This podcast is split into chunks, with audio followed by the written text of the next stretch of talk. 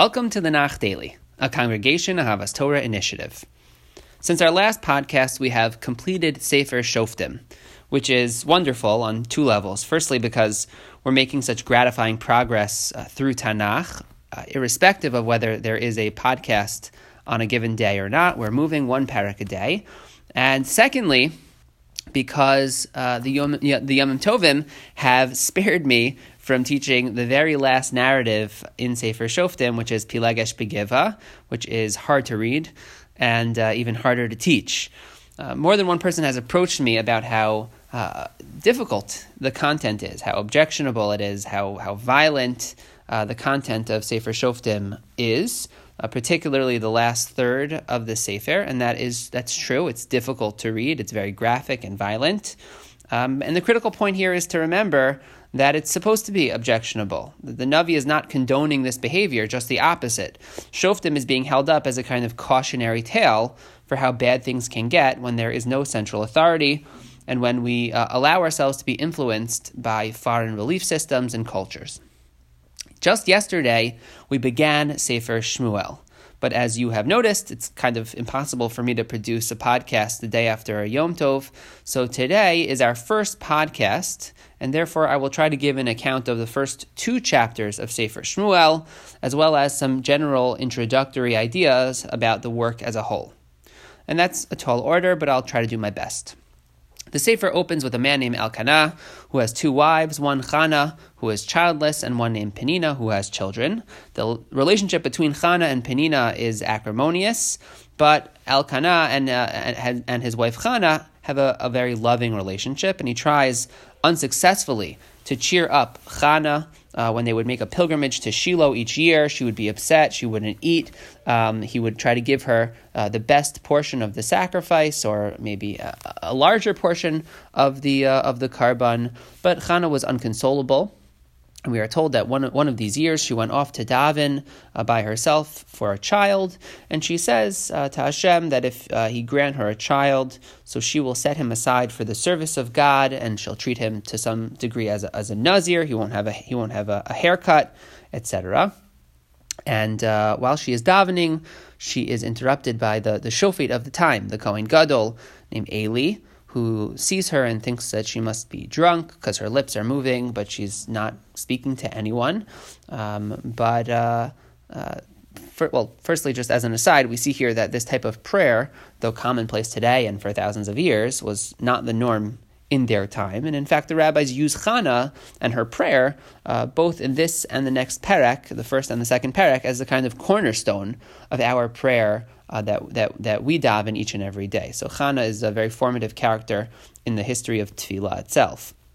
So, okay, so Chana tells Eli that she he has the wrong impression. She's not drunk. She's not uh, anything. That she, in fact, is just brokenhearted and she's simply pl- praying for a child. And indeed, soon after uh, Elkanah and Chana do conceive and have a child who uh, is uh, named Shmuel. Um, Chana then makes good on her promise, and she brings Shmuel to Eli to serve in the Mishkan in Shiloh. And then in the second perek, we read Chana's song of, of joyful praise to Hashem for her deliverance from suffering and from childlessness. It's a beautiful tefillah, a kind of shira. And then uh, the lens focuses more on the story of Shmuel in the sphere of the Mishkan and Eli and his family. We learn that Shmuel uh, is uh, very pious and dutiful, and he's just a, a, good a good person, a good child. And we learn that Eli's sons, Chafni and Pinchas, are um, are ministering priests in the Mishkan and uh, are are not good. They are they're actually quite bad. They take advantage of their position. They extort pilgrims to Shiloh. Uh, they take a bigger cut than they are due at the expense of the divine portion.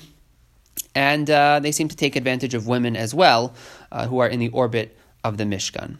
Eli tries to intervene, uh, but he's kind of ineffective in, in doing so, perhaps just altogether too late in order to really correct their course.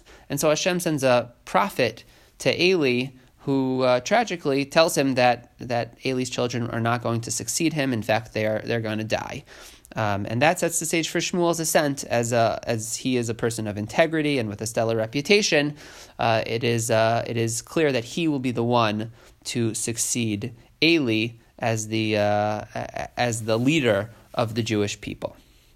Now, allow me to make a, a few important points uh, about these prakim and the book of Sefer Shmuel in general by uh, beginning with a simple question, and that is why is this in, initial narrative not part of the book of Shoftim?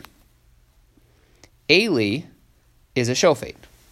Shmuel is also a shofet. He's the last shofet of Israel. So wouldn't it make sense to put this in the at the conclusion of the book of Shoftim and to start a new sefer with the beginning of a new form of governance, uh, and that is with uh, with the kingship with Shaul. Shoftim should include all of the Shoftim. And the answer to that question is no, of course. And the reason is because the organizing principle uh, in dividing these Svarim, Shoftim, and then Shmuel, uh, is not the form of governance, but the general religious and moral trajectory of the nation. Shoftim, as we have said now many times, is a downward spiral. Shmuel is a book of ascent. In Shmuel, we go from tribalism to a unity, uh, to a unified people. We go from a Mishkan, which is impermanent, to a Beis Hamikdash. We go from an ineffectual tribal leader system of chieftains that we, we've called Shoftim to the great David Hamelech. That's the trajectory in general of this work. So you can envision these two books on a graph. Uh, if it was the stock market, so we had a, a, a, recession that led to a crash in Shoftim, and now we're beginning that upward tick towards a full recovery. And so you should be bullish about Sefer uh, about Sefer Shmuel.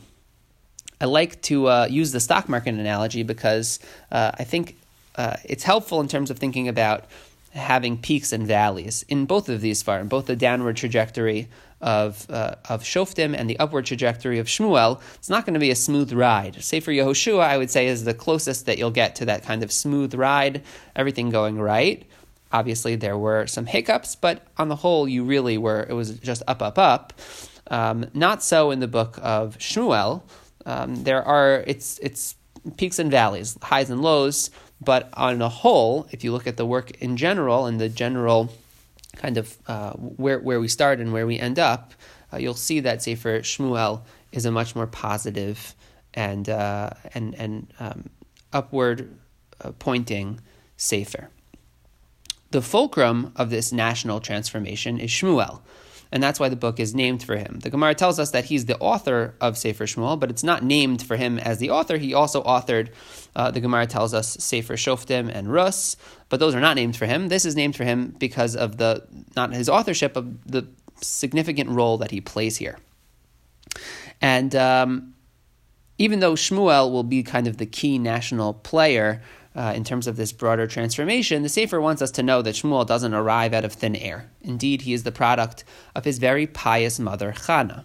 We noted in our treatment of Shoftim how important mothers are in the development of great leaders. Eshet Manoach uh, is uh, mother of, of Shimshon.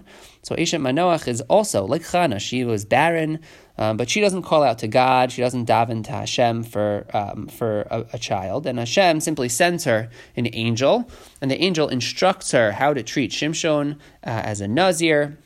And despite his clear uh, directions to Eshes Manoach, uh, the the Eshet Manoach and Manoach will kind of need a redo of the whole thing and need the, the angel to come back and give them the details. Contrast that to Chana, who takes the initiative. She begs Hashem for a child. She offers that the child will be a kind of Nazir and will be set aside for Hashem.